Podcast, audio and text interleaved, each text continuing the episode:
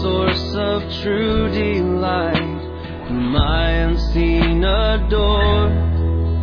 Unveil thy beauties to my sight, that I might love thee more. Oh, that I might love thee more.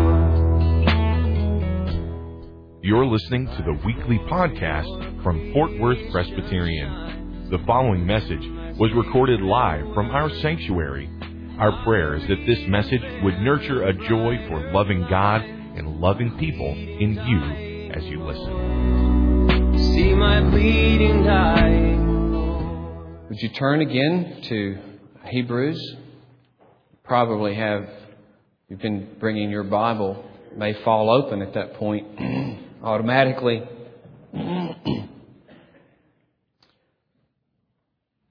We'll be reading from chapter 12 again.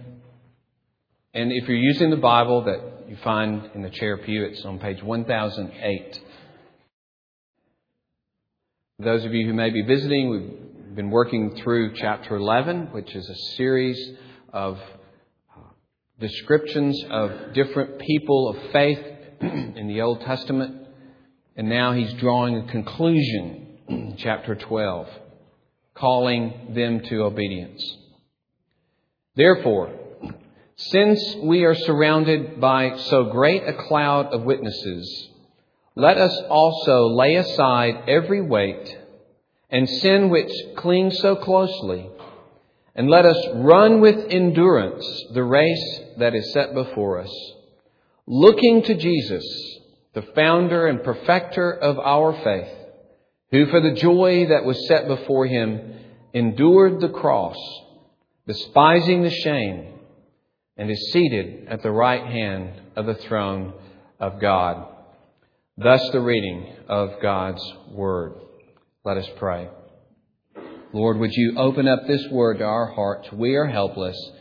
We will neglect it. We will not think about it further from the time we walk out of this building unless your Spirit applies it to our hearts. Lord, we by nature are hard hearted, but you have renewed our hearts. You've given us a heart. You've put your word in our hearts, Lord. We pray, stir us up that we may embrace by faith and live out this word for the glory of Jesus Christ. Amen. How can you and I have energy and motivation to live out the glory of Jesus Christ? How can we have the energy and motivation to do what is right, to say what is right, to think what is right? How can we be sustained in our trusting in God and doing good? Paul, uh, the writer here, not necessarily Paul, tells us it is in looking to Jesus. Last week we saw this first command that we should uh, run with endurance the race that is set before us. And here he underscores that we only do so by looking to Jesus. This word, looking, means to look away from everything else in your immediate surroundings. It's not just to look to, but look away from everything else and focus exclusively upon Jesus. Uh, G- the word Jesus is emphatic here. Look away from everything to Jesus and only Jesus. He's to be the focus. Concentrated attention. It's a present tense. It's taken with the verb running. So as you are running, as you run this race of endurance, constantly always have your eye fixed upon Jesus himself during the whole struggle. John Owen makes the point that we are to look away particularly from anything that would discourage us from faith in Christ. Anything that would discourage us from trusting in Him. Anything that would discourage you from having confidence in His love and purpose for your life. Anything that would discourage you from believing that He has your ultimate good in view in everything that happens. That's a difficult one. When things turn upside down and your life doesn't turn out like you think it should, in a small or big way, to read the providence wrong, and you're being tempted to discouragement at that point. And he says, fix your eyes upon Jesus so that fixing your eyes upon Him, you'll always have the energy and motivation, the trust in His goodness that He is indeed doing you good. One guy says, have eyes always only for Him. Like a marriage situation where there's no one else. For instance, when somebody says, you know, for them to ask me the question, who do you love besides Kay? I'd say, what do you mean? Like romantically? you know, I'd be like, are you crazy? Nobody. Or if, imagine somebody say, I love my wife and I love, now I don't love her as much as my wife, but I love, no. It's exclusive. It's only, and that's the idea here. Have only eyes for Christ. That is what will sustain you. Then he is called here the author and finisher of faith. It's important, and, and here a, a little uh, behind the scenes talk about this passage. Even though in your ESV and perhaps your NIV as well, it, it says our faith, the word our is not in the original. Okay? So it, that's an interpretation that he's referring to our faith. And I want to set forth another idea uh, from the passage. Literally, it reads, as the New American Standard says, the author and perfecter of faith. It even uses the definite pronoun the faith to indicate the quality of faith or the nature of faith. Faith itself. That He is the one who has championed faith in his own life, and he's the one that brings faith to complete expression.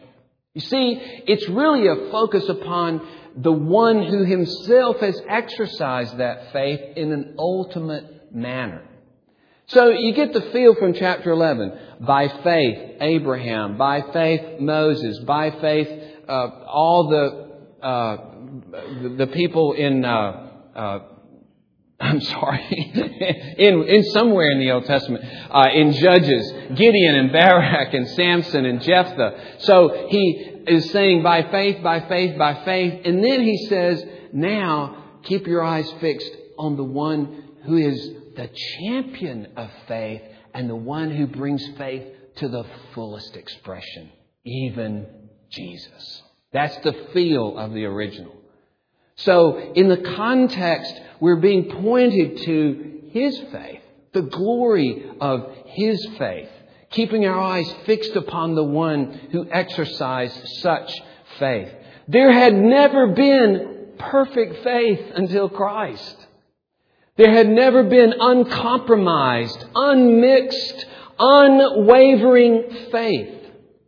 And so this first word that is translated in the ESV, founder, can also mean champion. It also emphasizes the priority and preeminence of faith, the supremacy of Jesus, and bringing faith to complete realization. now, let me illustrate it by my guitar. I was given a guitar from my former church as a going away present. And it's a very nice guitar compared to the one that I had always had. and the problem is, I don't play the guitar that well. Uh, I play enough to lead singing barely if I have to, and play with the kids and that kind of thing with the guitar.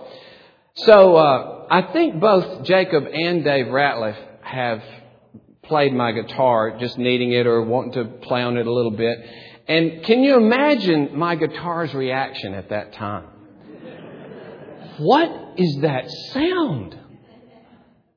What is that sound? Is that coming out of me? You mean I can make sounds? No way! That's wonderful! I had no idea. Please take me home with you. And then they put the guitar back. No! No! You know, condemned to me for the rest of their life. You see, that's what happened to faith. Faith did not realize what it could be in a sense, you see. Faith, this was the unprecedented world premiere of absolute trust, of full confidence in God's goodness and promise no matter what happened to him. That's what Jesus exercised. That's the essence of his beauty and holiness and obedience. He absolutely trusted in the goodness and care and protection of his Father, even when everything pointed the opposite. That is what pleased the Father. That is what pleased the Father. And when he said at his baptism and at the transfiguration, the voice from heaven, This is my Son in whom I am well pleased. He was well pleased with his faith, which showed itself, of course, in his trusting obedience. He always gave himself to obey this one because he always entrusted himself to his God as a man. And of course, it's always a little odd to speak of the God man because he is God and man, but He is true man. And He truly exercised faith as a man. And He did so for our sake so that He could bring about our salvation. You see, we sometimes say that uh, Hebrews 11 contains the heroes of the faith, and certainly that's true, but according to our writer, there's really one hero of the faith. In fact, this word is used sometimes in that way. This word founder or hero or leader. And that is the Lord Jesus Christ. In Him alone, faith has reached perfection. So that earlier in chapter 10, quoting the psalm, he says, uh, he puts the, these words in Jesus' mouth, I have come to do thy will. That marked Jesus as the one who did the Father's will. But earlier in chapter 2, the writer does the same thing and he puts words that say, I have come, I will put my trust in you. See, that marked Christ's character. Chapter 2, verse 13. I will put my trust in you. I have come to do your will. He's the one who trusted and obeyed his Father.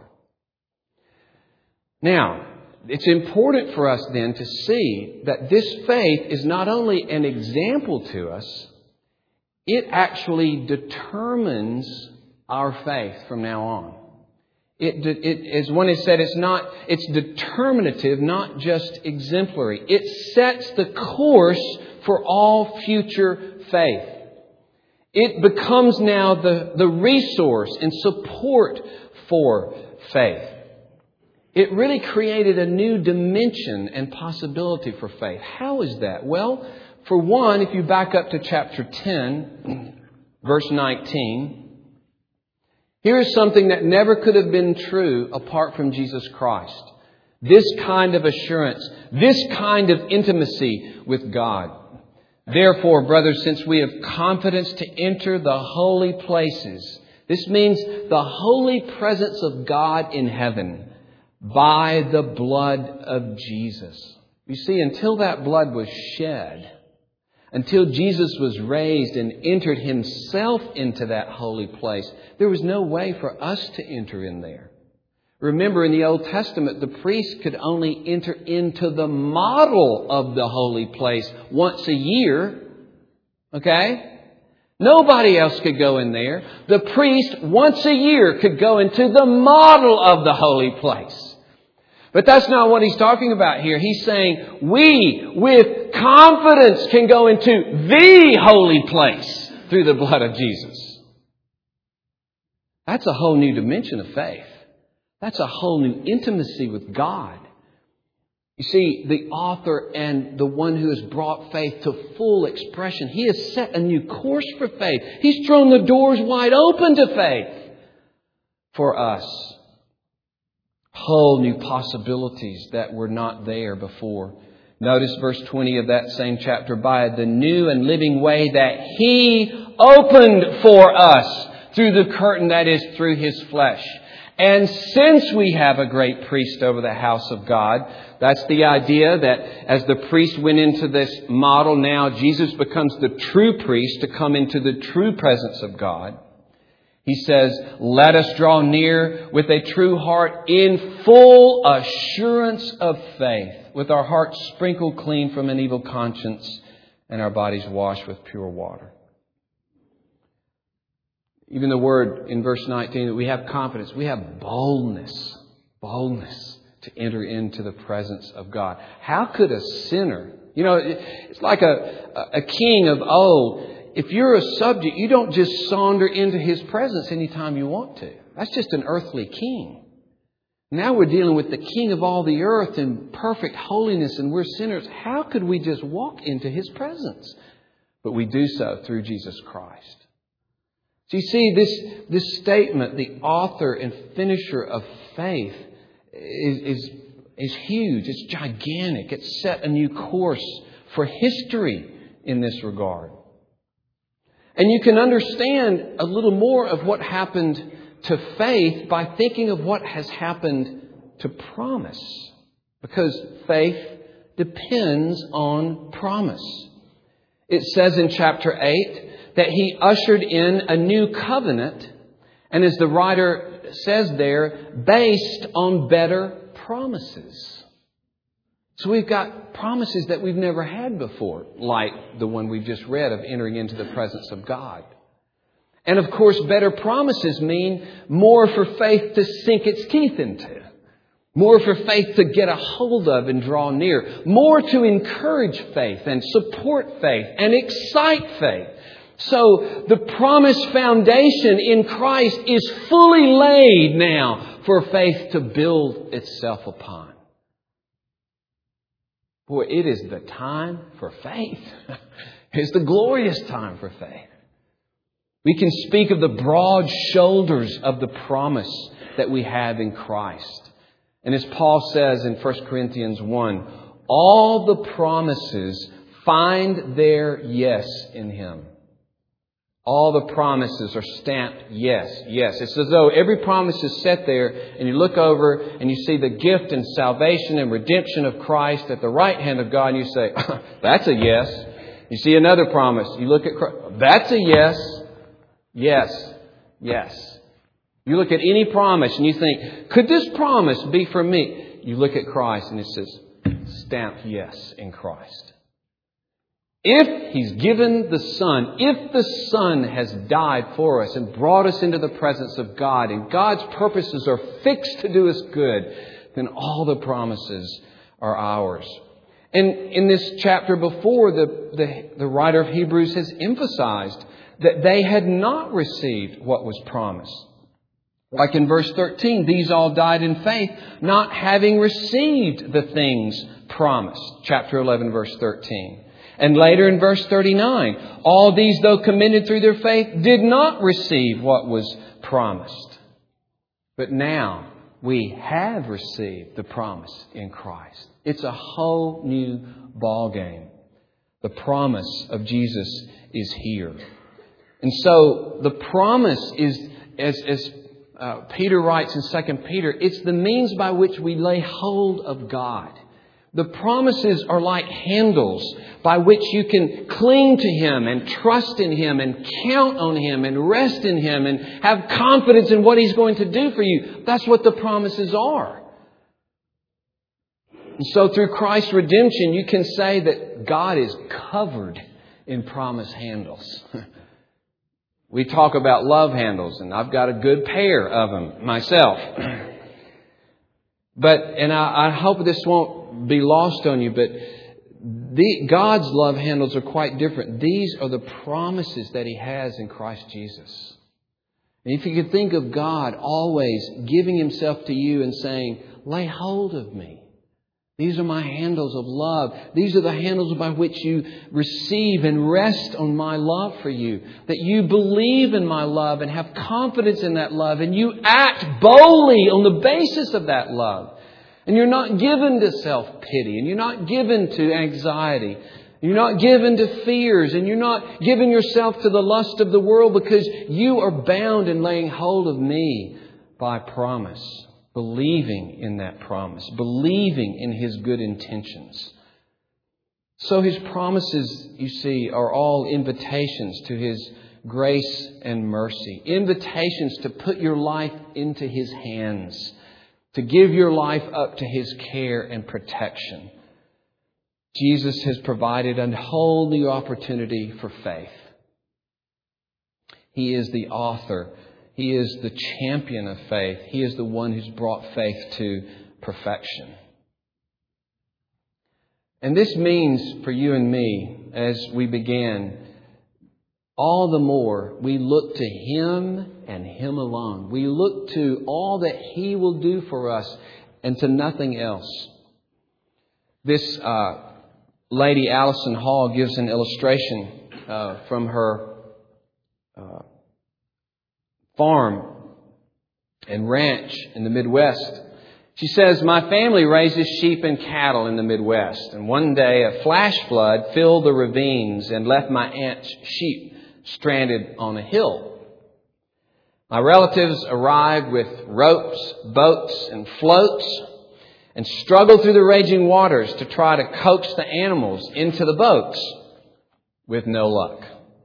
Coaxed and urged and called and everything they could do, the sheep just went right on eating the grass on the hill. By sundown, however, the sheep had eaten the grass around them. They stepped into the water, swam past the speechless men in the boats, climbed up the other side of the ravine, and trotted to the nearest field. you imagine the sheep talking to each other. Hey, what's with Captain Nemo here? You know. but I want to propose to you that Satan, Satan is like the guy in the boat. And all of the floods and discouragement and suffering we face, in the midst of all of that, He offers you to come get in His boat. And he sits there in His temptations and thrown out the pleasures of the world, the power of the world, the protection. If you leave Christ and you get to be a part of everybody, you'll be popular, you won't be rejected. You can imagine for these people, if, if they abandon Christ, even for Judaism at this point, it'd be a very safe environment and they could hold on to Yahweh and just not have to bother with Jesus anymore. Not be persecuted, not lose their property, not be thrown in jail, not die. He offers you this relief. But we have to be just like those sheep. We have to be, as Moffatt puts it, to have no eyes for anyone or anything except Jesus. No motivation for but Christ, no allurement or persuasion but Christ. And here's the point to be feeding on his promise and to look past the boats and go to the next promise and the next promise and the next promise. Is that what you're feeding on every day? Are you living off the promises of God? Are they sustaining you, thrilling you, helping to turn you away from self pity? Helping to turn you away from woe is me, why did this happen? Are you being sustained by the promises of God? These people were facing death and destruction and total loss. And still, the writer of Hebrews is saying, you hang in there and you follow and keep your eyes on the true champion and the one who perfected faith, who's opened up the promise as never before. Keep your eyes focused upon him so that you would not be turned away and be lost. Stay out of the boats. And just swim to the next hill of promise, and the next hill of promise, and the next hill of promise. Keep your eyes upon Jesus. It's interesting, this, this word, looking, is used in Maccabees when they're describing some of the Jews that were killed under persecution. And this is the way they described them. Here lie buried an aged priest and an aged woman and seven sons. We spoke about them a few weeks ago. Because of the violence of the tyrant who wished to destroy the way of life of the Hebrews, they vindicated their nation looking to God. Same exact phrase, except to God. Looking away, you see, from their afflictions, the persecution, the death that they were facing. They looked away from that. They looked to God Himself, enduring torture, even to death. And here, to point out, he says, you know, he doesn't use the word Christ, he uses the word Jesus. To emphasize not only his humanity, but to emphasize his sufferings. And then, of course, that's what he talks about. Uh, the, the one who, for the joy set before him, endured the cross, despising the shame. And then in verse 3, consider him who endured from sinners such hostility.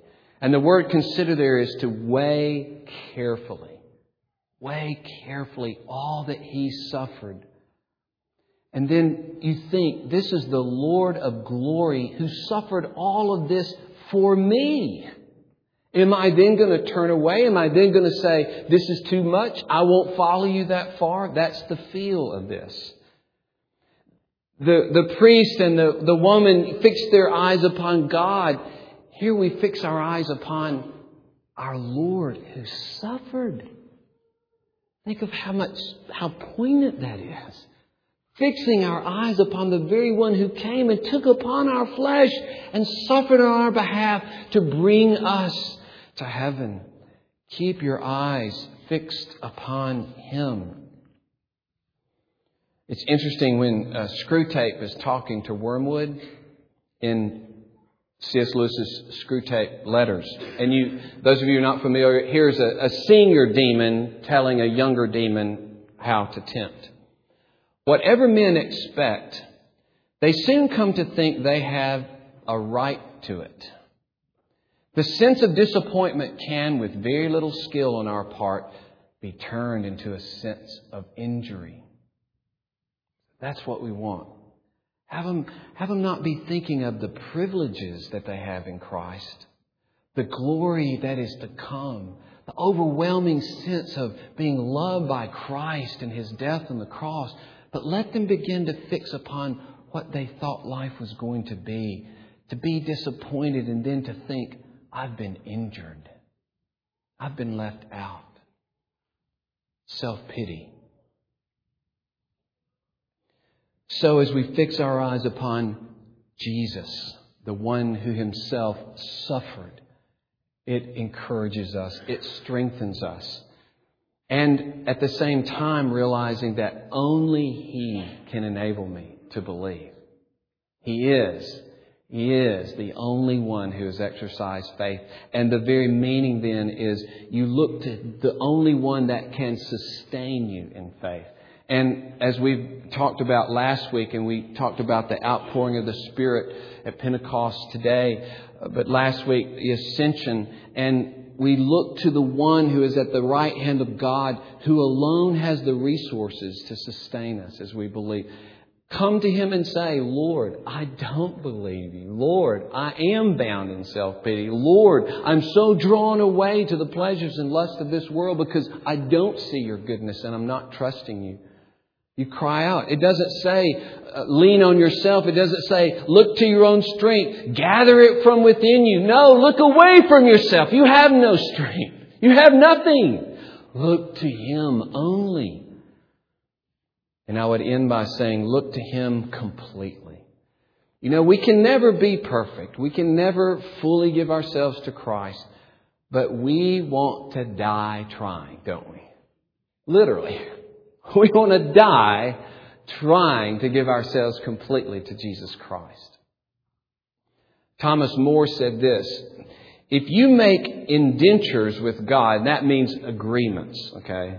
If you make agreements with God, how much you will serve Him. You get it? Here's my agreement, Lord. I'll give you this much of my life, but no more. He says, if you make that kind of agreement with God, you know, God, don't come any further in my life. I don't want to give any more. Just here's your part. Here's my part. He says, you will find that you have signed both agreements. God doesn't sign that agreement. You look at the other side. Oh, oh, that was me. Okay. He is worthy. This one who gave himself so completely, He is worthy, isn't He, of your giving yourself helplessly into His hands. Lewis quotes Mr. Law saying, If you've not chosen the kingdom of God, it will make in the end no difference what you've chosen instead. Lewis comments, those are hard words to take. In other words, it doesn't matter what you've turned away to follow besides Christ. There's nothing noble in that. He says, will it really make no difference whether it was women or patriotism? Cocaine or art? Whiskey or a seat in the cabinet? Money or science?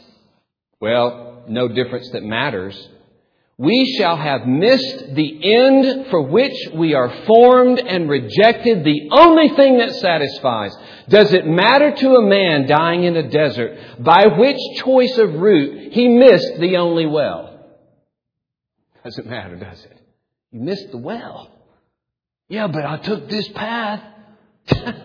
you missed the well. Yeah, but look at all the, this was better than that path. You missed the well. Looking to Jesus, away from anything else, looking to Jesus, believing His promises. May God give us grace. Have you begun to do that in your life? Sitting here today, do you have to say, I've not even begun to look to Jesus? I've not even begun to count upon His promise. That what He's talking about of entrusting my life and being at least beginning in some way to be thrilled at what Jesus has promised me in the way of forgiveness and transformation and future intimacy with Him and guiding every day. No, I, I don't. You don't have to wait. You don't have to wait one minute. You can say to Him right now, Lord Jesus.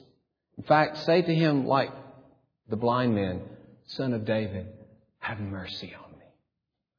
That's a good prayer. Have mercy on me. I'm lost. I'm blind. I'm fixed in my sin. I'm guilty. Lord, by your death on the cross, forgive me of my sin. By your resurrected life, strengthen me, make me new. Fix your eyes upon Jesus. Let us pray.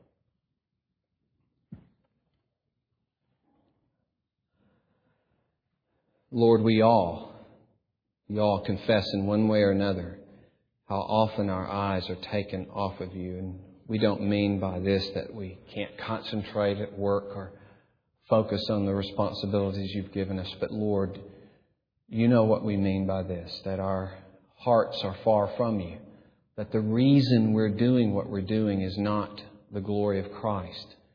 We have no sense of your presence and goodness, that we have begun to have different feelings toward those closest to us and mistreat one another and be involved in desires that are harmful and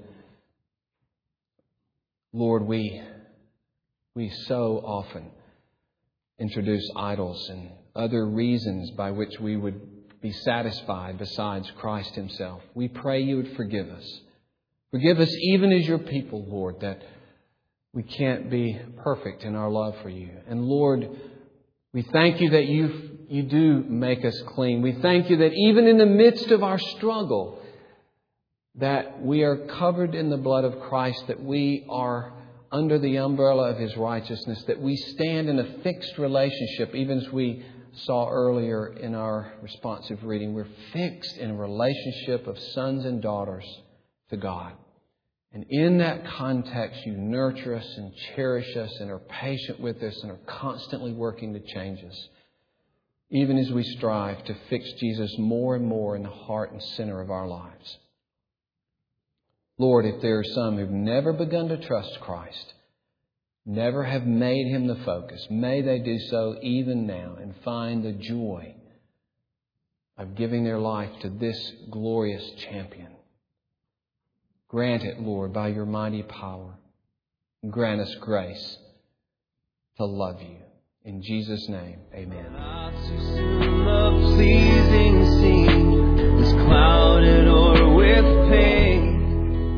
Thank you for listening to this weekly podcast from Fort Worth Presbyterian. Our prayer is that this message was able to nurture a joy for loving God and loving people in you. Please visit our website for worship service times, directions to the church, and to subscribe to this podcast. Our web address is fortworthpca.org. Fort Worth Presbyterian is a part of the Presbyterian Church in America.